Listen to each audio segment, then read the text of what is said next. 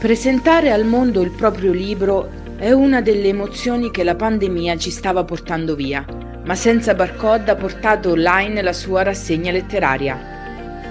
6 Senza Barcode online Inviando sinossi e biografia a info-senzabarcode.it si può proporre la propria opera. Se selezionata verrà organizzata una presentazione registrata tramite videochiamata, in video per i canali social e in audio trasmessa dalla web radio Senza Barcode. La partecipazione è gratuita per tutti gli iscritti all'associazione e comprende il servizio di ufficio stampa per l'evento. L'iscrizione può avvenire contestualmente alla definizione della data di registrazione. Tutte le informazioni su www.associazione.senzabarcode.it alla sezione Rassegna letteraria.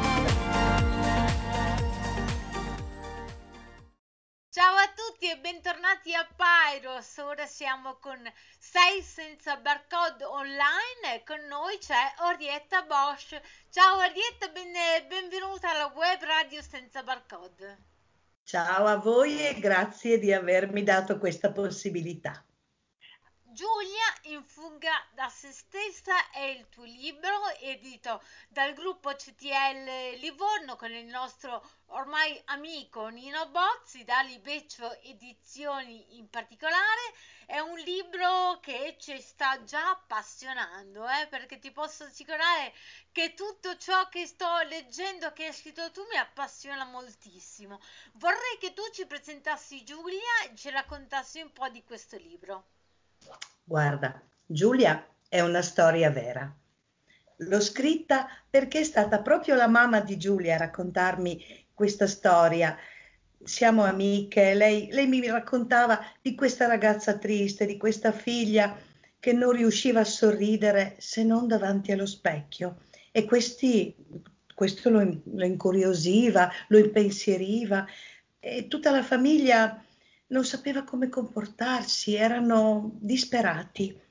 Un giorno dopo la laurea decise di andare via, di andare a lavorare fuori regione, di essere indipendente, autonoma. Non, non si sa bene se cercasse se stessa o qualcosa.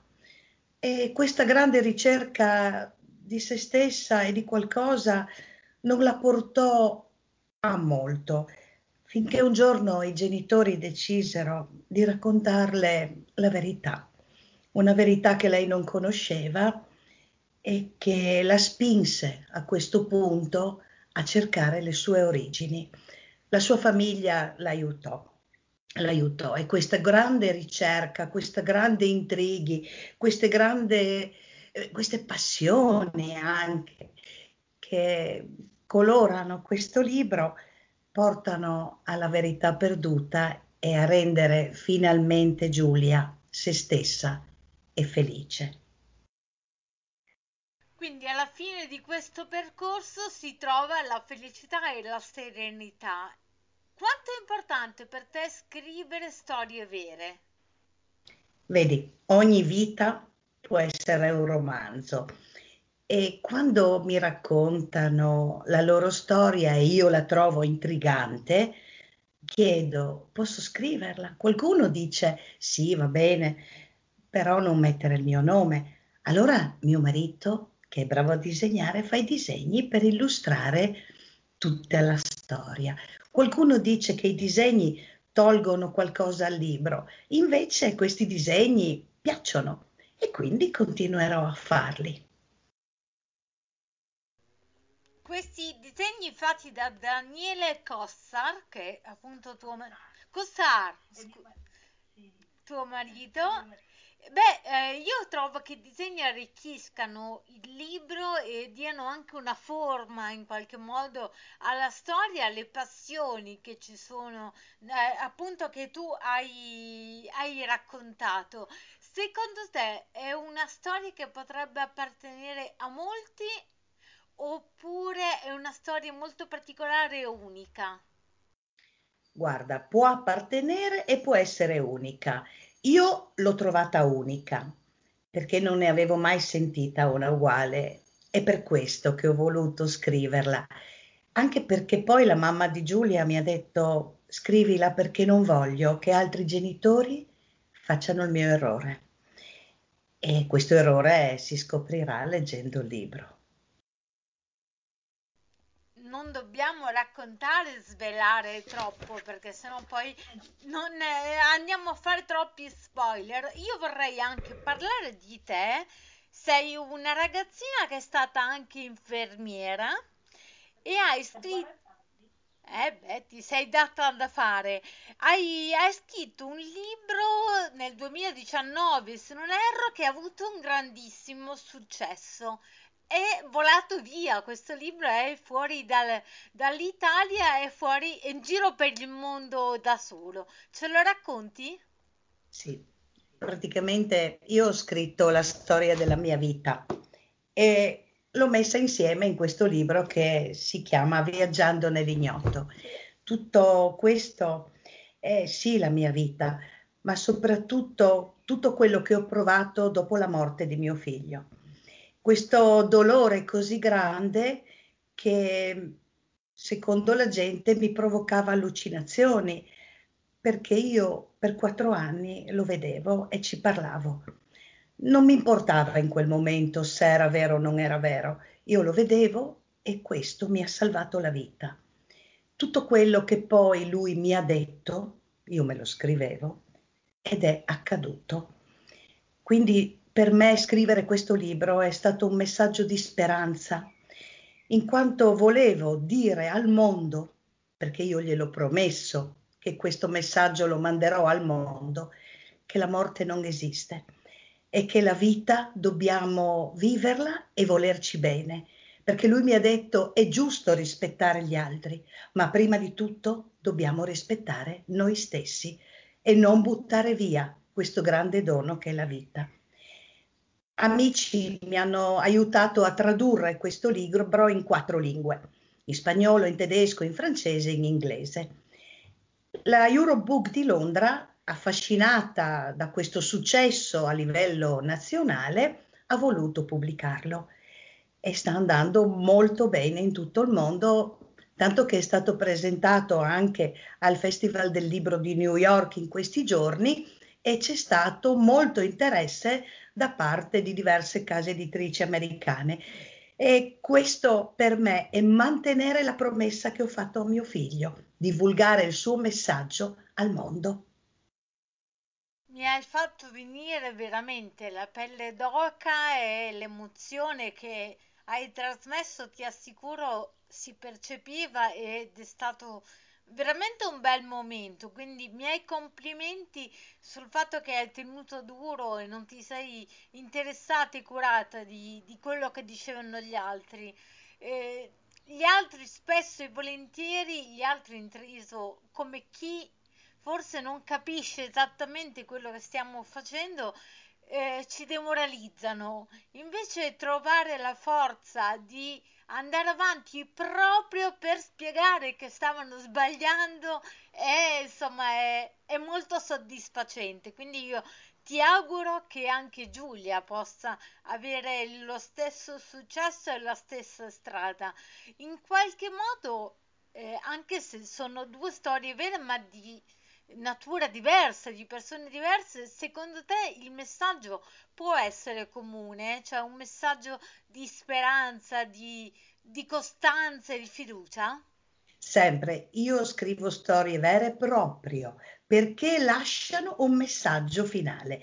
Perché se tu scrivi storie così, romanzi che non danno niente, non ti rimangono e anche gli altri due miei libri, che stanno andando molto bene in tutta Italia, comunque lasciano qualcosa, ti fanno riflettere. Perché uno non è che scrive per convincere la gente, scrive per comunicare un pensiero, un'idea, un qualcosa. E io credo che questo sia il bello dello scrivere e il bello del leggere. Io scrivo per terapia, perché per me scrivere è stato terapeutico all'inizio e di conseguenza continuo a scrivere perché faccio del bene a me e anche a chi legge. Sullo scrivere terapeutico ne sono totalmente convinta e consapevole. Fu così per il mio primo libro eh, ed è un'emozione grandissima. Io eh, soffrivo tantissimo, ho sofferto e soffro tantissimo quando c'è il famoso visto si stampi, no? quando si dà all'editore il tutto e in qualche modo sfugge via la nostra creatura io in quel momento lì non voglio più vedere il libro, non voglio più avere niente a che fare col libro, devo metabolizzare il distacco. E poi c'è il momento in cui va per il mondo. È un figlio, in qualche modo è un nostro figlio. Tu ne hai diversi in giro per il mondo, in qualche modo. Sì. E così non muori mai, lasci qualcosa di te ai posteri. È un modo per vivere per sempre. È un modo per esserci, per esserci sempre, per dare messaggi significativi. Io apprezzo moltissimo i libri do- che fanno riflettere. Il libro dovrebbe sempre far riflettere. Deve anche essere distensivo a volte, però ci deve essere un messaggio. Io sono convinta che il messaggio sta nelle domande. Quando un libro ti porta a farti delle domande, ha raggiunto il suo scopo. Ti va, Orietta, di leggerci magari qualcosa di Giulia? Guarda, di Giulia posso leggerti la prima parte. Questa è la storia di una ragazza triste e molto intelligente. Riuscì a laurearsi in farmacologia con il massimo dei voti. Suonava divinamente il, il pianoforte, ma qualcosa dentro di lei la rendeva infelice, nonostante avesse una vita comoda e agiata figlia di due avvocati, viveva in una splendida villa e ogni suo desiderio era sempre stato un ordine. Nessuno comprendeva il motivo di quella tristezza che da sempre contraddistingueva quella bellissima ragazza dagli occhi blu. Non aveva amici e neanche un amore. Viveva in solitudine dentro la sua casa. L'unica amica era la musica che la faceva sognare, i suoi libri e il computer. Dietro quello schermo era una persona diversa, la persona che voleva essere e che non era. Riusciva a sorridere solo davanti allo specchio. La sua immagine riflessa la faceva stare bene. Questo faceva impensierire la famiglia, che comunque non criticò mai le sue scelte di vita, nemmeno quando dopo la laurea decise di andare a vivere da sola, trovarsi un lavoro e rendersi autonoma. Girò diverse città, come se stesse cercando qualcosa, qualcuno che rispondesse alle domande che da sempre teneva nascoste nel profondo dell'anima. Di ogni città che visitò scoprì le origini, il passato, amava la storia Giulia, a cui si rivolgeva continuamente alla ricerca di risposte, ma dalle quali poi alla fine fuggiva. Andare di città in città la rese più forte perché visse molte avventure e nonostante tutto rimase sempre timida e riservata, fino al giorno in cui vide la sua immagine allo specchio che sorrideva prima di lei. A quel punto tutto fu chiaro. Aveva trovato la verità perduta. Bello, grazie, molto bello e ancora emozionante. E inizi con una frase che me ha fatto riflettere molto. Una ragazza triste e molto intelligente. Non hai la sensazione, Arietta, che troppo spesso le due cose siano insieme? Siano proprio i tratti delle persone intelligenti a volte sono tristi? Sai, quando uno pensa troppo, si fa troppe domande, perché sa troppo, qualche volta io dico Sarebbe meglio sapere di meno, riflettere di meno e vivresti più sereno, ma non è così per tutti. Il detto beata ignoranza ha una sua, una, sua, una sua motivazione, una sua storia. Eh, a cosa stai lavorando ora? C'è qualche cosa nel cassetto? Sì, sì. Questa è la storia che mi ha raccontato un signore mentre guardavamo un tramonto in Sicilia. Lui guardava il tramonto e mi chiese, stai con me, stai qui, perché vedere il tramonto sul mare è bellissimo, ma è molto più bello vedere la luna piena, riflessa. Lui aveva un grande rapporto con la luna. Tutta la vita ebbe questo rapporto, perché da piccolino, dopo un bombardamento in cui perse i suoi genitori, quando si svegliò in riva al mare, vide il volto della mamma nella luna. E quindi ogni volta che c'era la luna piena, lui era lì, a contemplarla, a guardare il suo mare. E da quel giorno successero diverse cose molto intriganti, molto belle, passionali. E questa storia io ho preso gli appunti e adesso la sto elaborando perché credo sia una bellissima favola per Natale. Orietta, ma secondo te perché attiri in qualche modo tutte queste storie? Pensi che le persone vogliano in qualche modo lasciarti un pezzo della loro vita o sei proprio tu che attiri tutte queste storie straordinarie?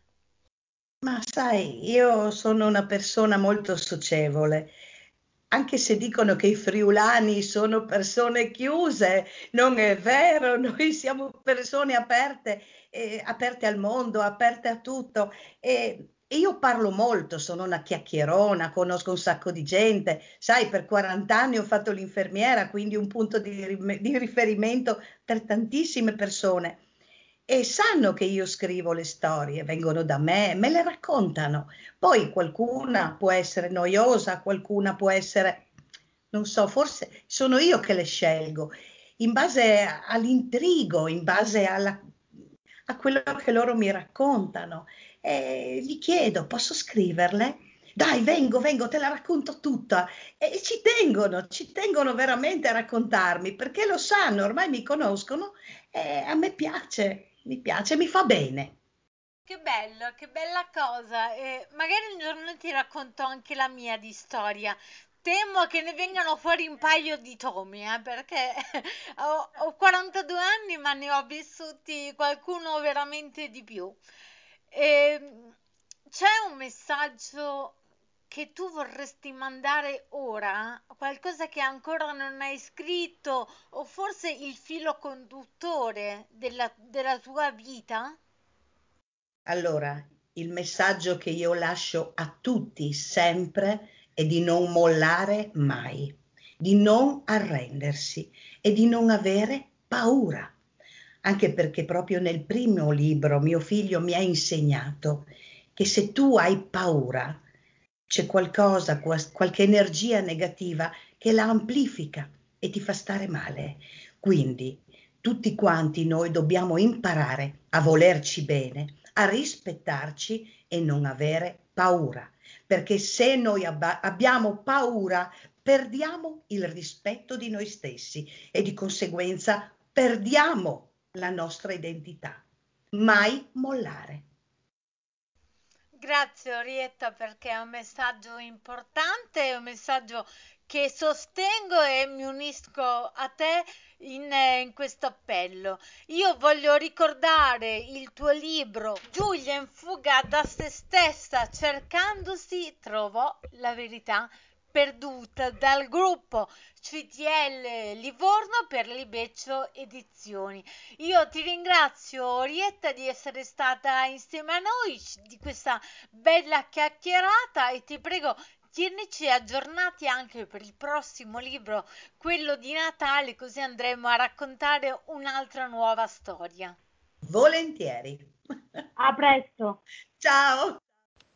Se ci stai ascoltando ma non conosci ancora tutte le attività dell'Associazione Culturale Senza Barcode, iscriviti anche tu ed entra a far parte di una squadra che sostiene la libera informazione e la promozione del talento attraverso numerose attività coinvolgenti.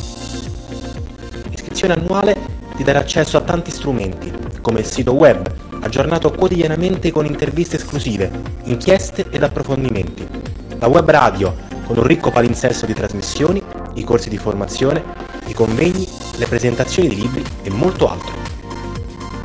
Sul sito www.associazione.sensabarcode.it potrai trovare le indicazioni per richiedere la tessera dell'anno 2021. Scopri tutto il mondo senza barcode ed entra subito a farne parte. Go to Fly.